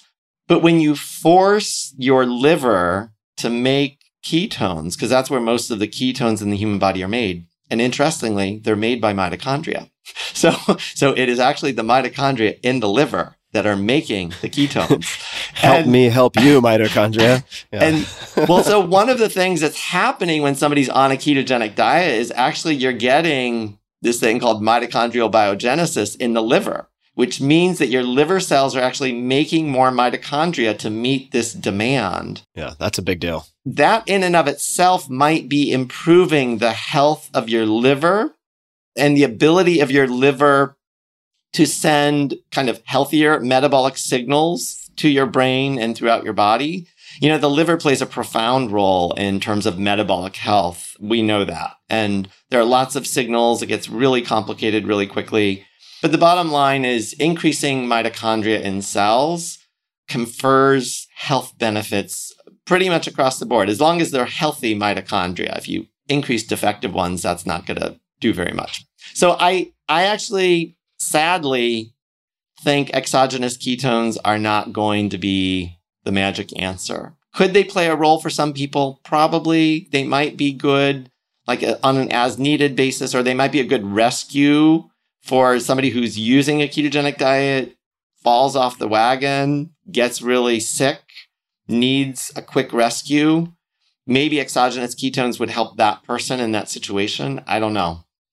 From a first person subjective experience, I can say, having consumed a lot of exogenous ketones of many, many different types, that for certain types of physical performance, for physical performance at altitude in any hypoxic state, this supplemental ketones can be very helpful. And that applies in my case to intermittent fasting also. So if I'm intermittent fasting and let's say I have a podcast to record in the morning, but I haven't eaten in 12 hours, whatever it might be, supplemental ketones plus some caffeine does a lot of heavy lifting for a short period of time.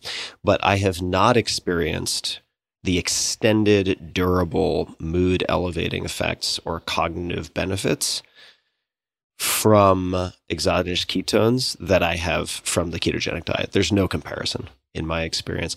I do find, and also I'll sound like a broken record, not medical advice. I fasting. I, it's a shame that you just can't get extended fasting studies in humans through IRB these days. I really wish that were different, but don't just DIY a long term fast, folks. But for me personally, when I am segueing into, say, a three day fast, which would be my most typical duration of fast, I have done up to 10 days, but more typically, I'll, I'll do three days. I will use exogenous ketones on my first day of full fasting, which is typically 12 to 18 hours after beginning a fast after an early dinner, to allow me to eke out one more productive day of work on a Friday. The use of exogenous ketones as a booster shot or an accelerant that assists with the segue into ketosis, I do find quite helpful, but I do not find it in any way to replicate the psychological or energetic benefits of the ketogenic diet. Sadly, it would be a lot easier. it would. No, and I, I think that's so helpful, but it certainly lines up with what I've seen in other people too. Now, if you had to specifically, and uh, I know we've been going for a while, so we're gonna, probably maybe we'll do a round two sometime. But a quick note because I thought hist- from a historical perspective this was fun to see at least. So we were talking about ketogenic diet and epilepsy. Now, not using the term ketogenic diet, no doubt, but this knowledge, this observation goes all the way back to Hippocrates that fasting can stop seizures. I always get a dumb smile plastered on my face when I see that which is old is once new again, in a sense. I mean, they, and look, I mean, people had humors and spirits and all sorts of things that, at least as it stands right now, we believe to be false, but doesn't mean they got everything wrong. So I do find the fasting maybe in the same bucket cold baths for depression, which were prescribed for a long time. I think there may be something to that as well. Like you can do that and get some norepinephrine in the system, or you could use a selective norepinephrine reuptake inhibitor. But really, is it that different? I'm not. I'm not sure. Uh, so that is a digression. I just had to mention that because I love the historical note in the case of schizophrenia specifically, because this this can be such a challenging diagnosis slash condition, with the recognition that one person next to the other, both with the same diagnosis, could present very differently.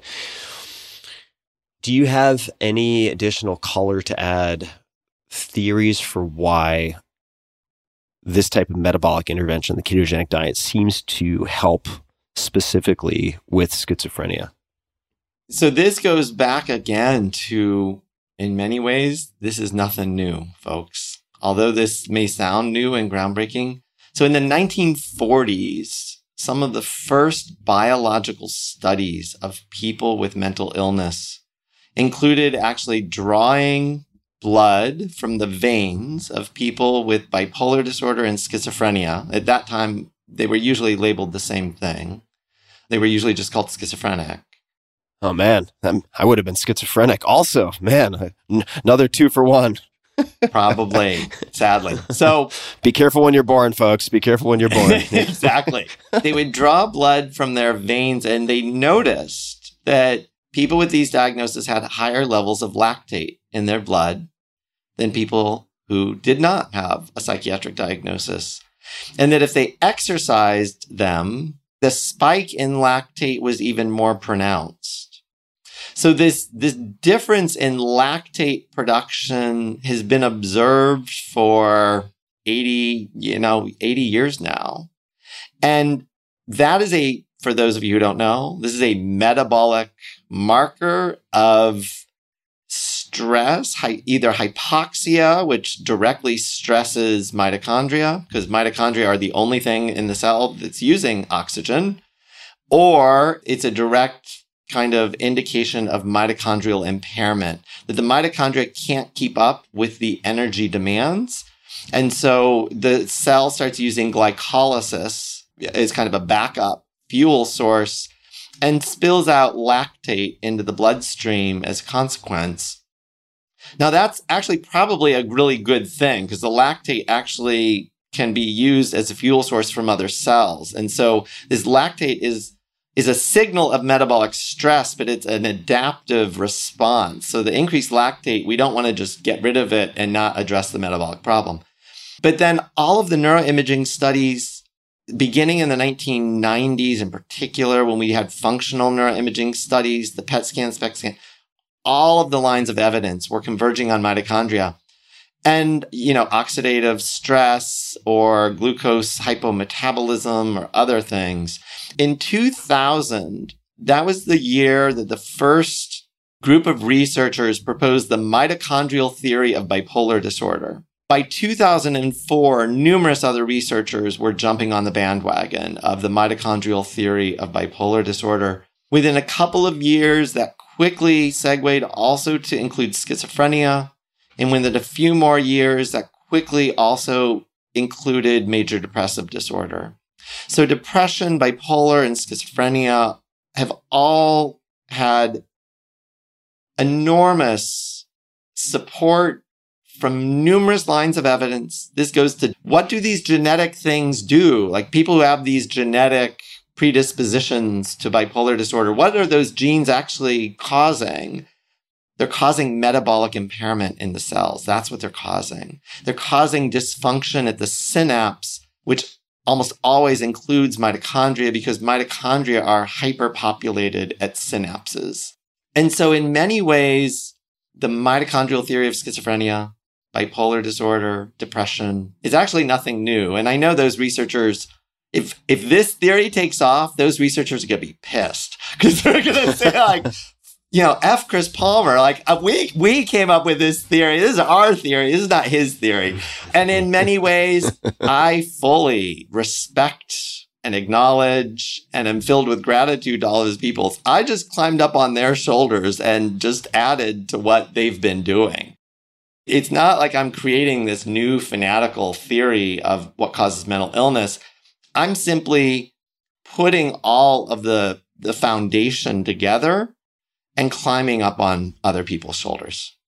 You know, I'm so glad to be having this conversation. And I suppose not to be too Tim centric, but in part because the the descriptions, the theories, the underlying physiology, and how all of these things tie together with respect to the presentation of, in quotation marks, psychiatric disorders map perfectly to my personal experience. And you know, just because Tim considers himself an N of one doesn't uh, prove scientific truth. However, it makes a lot of sense. Like, there's no aspect of this that to me seems out of left field and a non sequitur from the understanding of basic cellular metabolism.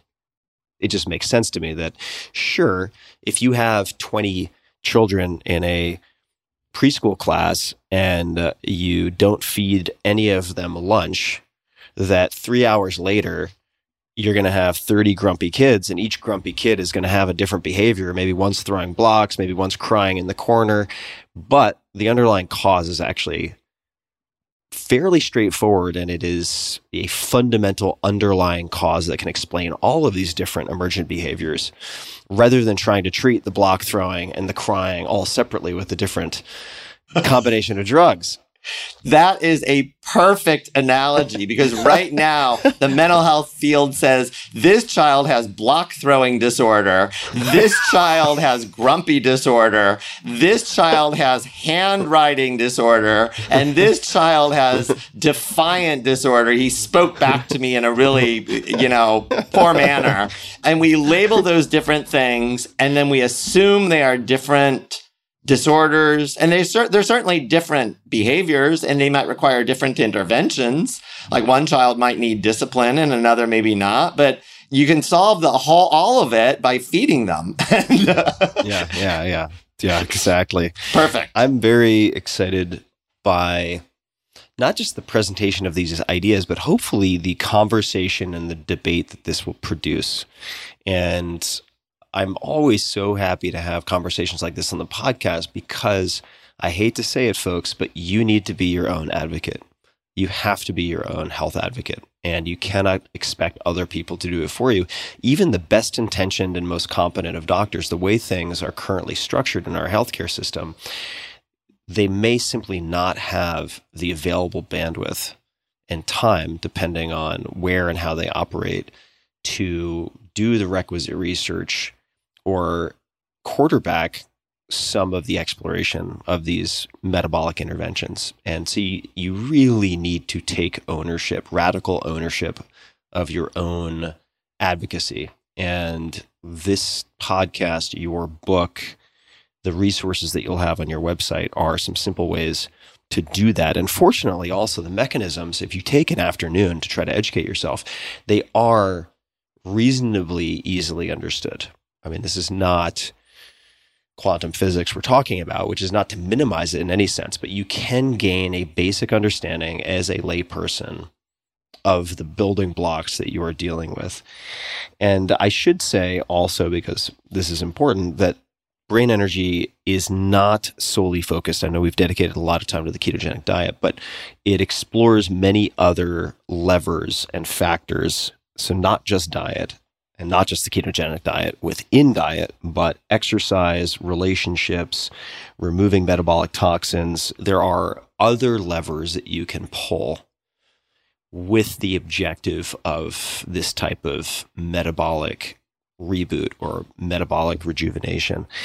And I suppose I would ask just a few questions in closing. And one is knowing what you do of exercise, having looked at that as a variable, are there any particular forms of exercise that seem to demonstrate effectiveness for mitochondrial health or addressing some of the conditions that you're used to seeing as a clinician? At this point, we don't have great evidence across the board for exactly which ones. So there's one large study over a million Americans that looked at exercise as a prevention tool for mental illness or poor mental health. And what they found was that group sports, cycling, gym activities were best. And I think the theme is cardio and pairing exercise with relationships, pairing exercise with social contact. And so you're getting a twofer with that one. You're getting, you know, some bonding and friendships and other things. So I would say those are great. The research on exercise as a treatment for mental illness is actually very, it's a mixed bag. And some meta analyses have actually found that exercise does not appear to be an effective treatment for mental illness. And I talk about some of the confounding variables in that. And one of the biggest ones is that a lot of medications that impair mitochondrial function, which include a lot of psychiatric medications, but also include like diabetes medications and some others. If you're taking medications that impair mitochondrial function, those people do not get the same benefits from exercise as people not taking those medications. And we have decent studies, randomized controlled trials of, you know, older adults exercising. Half of them get metformin, half of them don't. The ones who did not get metformin had more mitochondrial benefits and adaptations than the ones who got metformin. Yeah, that's interesting. And we know that metformin appears to impair mitochondrial function, at least in in some people in many ways. But again, when it comes to psychiatric patients, antipsychotics and others are even more powerful. So with that said, I think the one thing I would say is zone two training. mm-hmm. So let yep. me just, let me just go to zone two training. And we know that if you improve mitochondria quantity, quality that even if you're just doing it in the muscle cells, that translates to brain benefits and you actually get more mitochondria and you actually get more neuroplasticity in the brain as a consequence of improving your muscle size. And probably zone two training is the be all end all. If you have enough time to do a lot of different types of exercise, I would absolutely say mix it up. Do some cardio, zone two training, maybe include some high intensity, but also, you know, do some isometrics, try to grow your muscles as large as you can. um, or as large as you want. Uh, and sure, do some stretching and stress reduction, yoga, other things. Those can be helpful too. All right, zone two training, folks, get after it. And I will say also there is there's a book. It is somewhat outdated, but for people who are interested in the some of the growth factor adaptations related to exercise, like release of brain derived neurotrophic factor and things like that, there is a book. It is older, so I, I don't recommend it unreservedly because I think that there have been recent discoveries that would probably modify it, but called Spark the revolutionary new science of exercise in the brain. This is from 2013. So I think that it's worth reading at least a Wikipedia entry on. But zone two training, and I will also just add to that that for people who may or may not recognize the word metformin, I just want to underscore something. And again, feel free to interject there's no biological free lunch, guys. Like if you take a drug that has a, high amplitude of effect in X, chances are that's not completely isolated within this complex closed system known as the human body. So there are people who have used metformin for life extension purposes. And I have long been, this is based on conversations with scientists who focus on metformin, skeptical of the upside benefit of using metformin if you are in reasonably good metabolic shape. And this example you gave just goes to show it is not just naive, but it is sometimes dangerous, certainly not without risk, to take drugs like this. And for people who have no context, I believe metformin is predominantly used as a as a medication in type two diabetes. Is that absolutely or, or, yes? No, type two diabetes. Yeah, and it's probably off patent now, and and uh, generics are everywhere. I don't know, but I think it was glucophage or glucophage. I never know how to say that. Autophagy macrophage, I guess. So uh, glucophage. Is that right? Am I getting that pronunciation right? I always screw it up. One of the two. Anyway, yeah.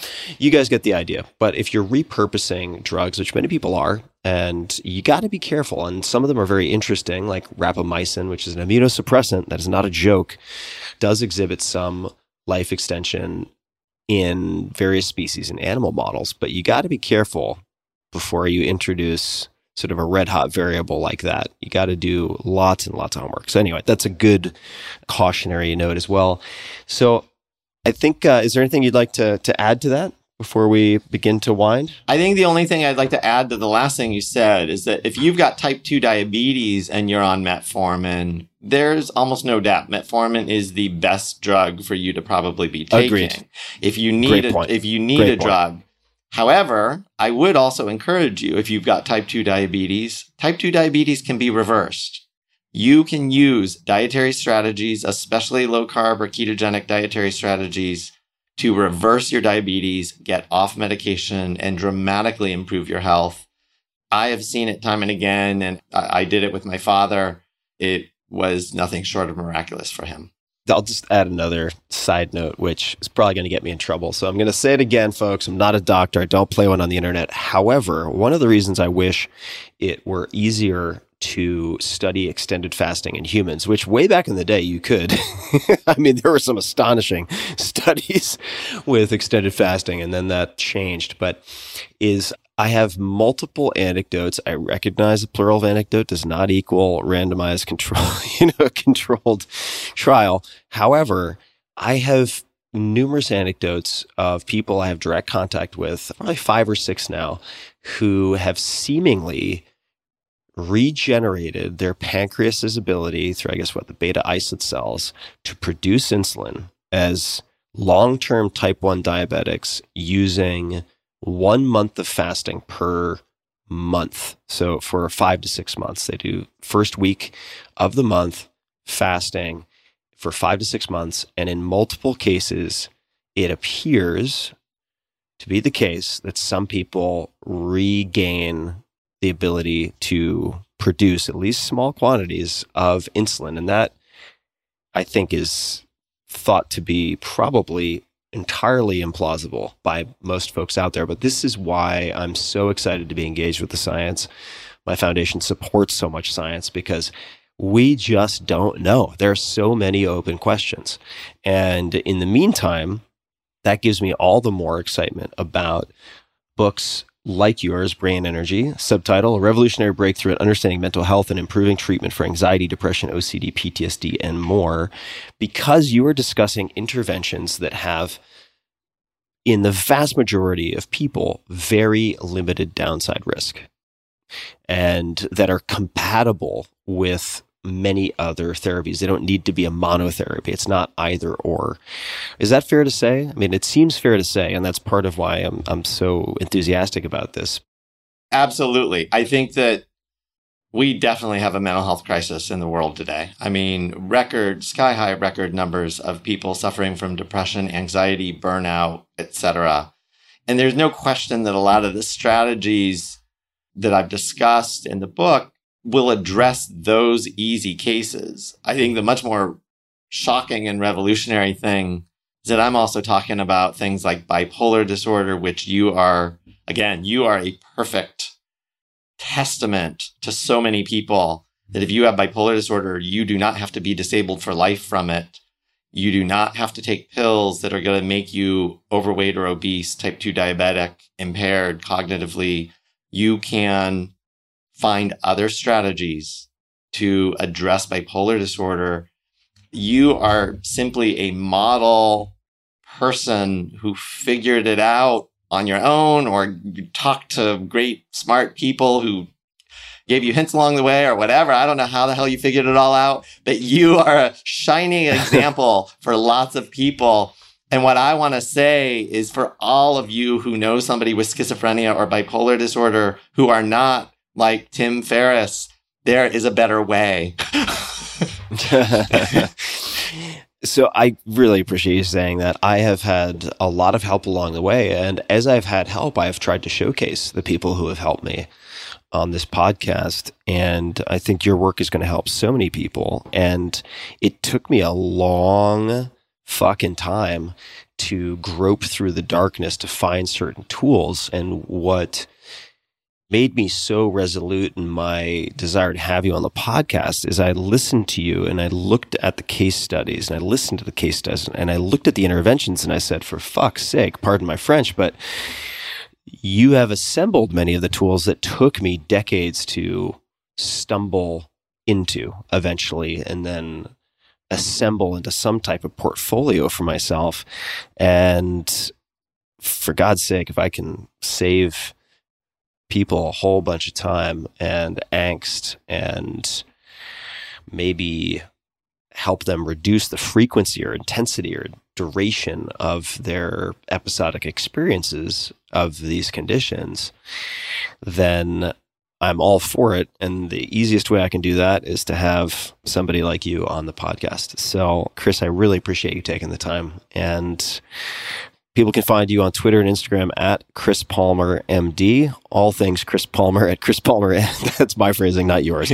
Chris Palmer MD.com. The book again is Brain Energy, subtitle A Revolutionary Breakthrough in Understanding Mental Health and Improving Treatment for Anxiety, Depression, OCD, PTSD, and more. I would emphasize the end more because as we've mentioned multiple times, really using, I'm going to really make the most of this preschool example just because the kids are all behaving differently, if they didn't eat in three hours, it is entirely possible that there is a shared underlying cause. So, why not attempt to address that, especially when uh, the downside risk is minimal and the approaches, the implementation is known? There are many ways to approach these things.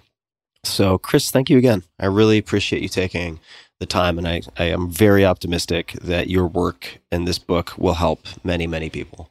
Thank you, Tim. Thanks for everything you've been doing and you continue to do. Thank you. And uh, for everybody listening, We'll link to everything in the show notes. So all the names, various studies, etc. The book, of course, and everything else we'll link to as usual in the show notes at tim.blog slash podcast. And until next time, be just a little kinder than necessary. And that includes being kinder to yourself. If your compassion does not include yourself, it is incomplete. Thank you for tuning in. Hey guys, this is Tim again. Just one more thing before you take off, and that is Five Bullet Friday. Would you enjoy getting a short email from me every Friday that provides a little fun before the weekend? Between one and a half and two million people subscribe to my free newsletter, my super short newsletter called Five Bullet Friday. Easy to sign up, easy to cancel. It is basically a half page that I send out every Friday to share the coolest things I've found or discovered or have started exploring over that week. It's kind of like my diary of cool things. It often includes articles I'm reading, books I'm reading, albums, perhaps, gadgets, gizmos, all sorts of tech tricks, and so on that get sent to me by my friends, including a lot of podcast guests. And these strange esoteric things end up in my field, and then I test them, and then I share them with you. So if that sounds fun, again, it's very short, a little tiny bite of goodness before you head off for the weekend, something to think about. If you'd like to try it out, just go to tim.blog slash Friday. Type that into your browser, tim.blog slash Friday. Drop in your email, and you'll get the very next one. Thanks for listening. This episode is brought to you by Athletic Greens. I get asked all the time what I would take if I could only take one supplement. I've been asked this for years. The answer is invariably AG1 by Athletic Greens. I view it as all in one nutritional insurance.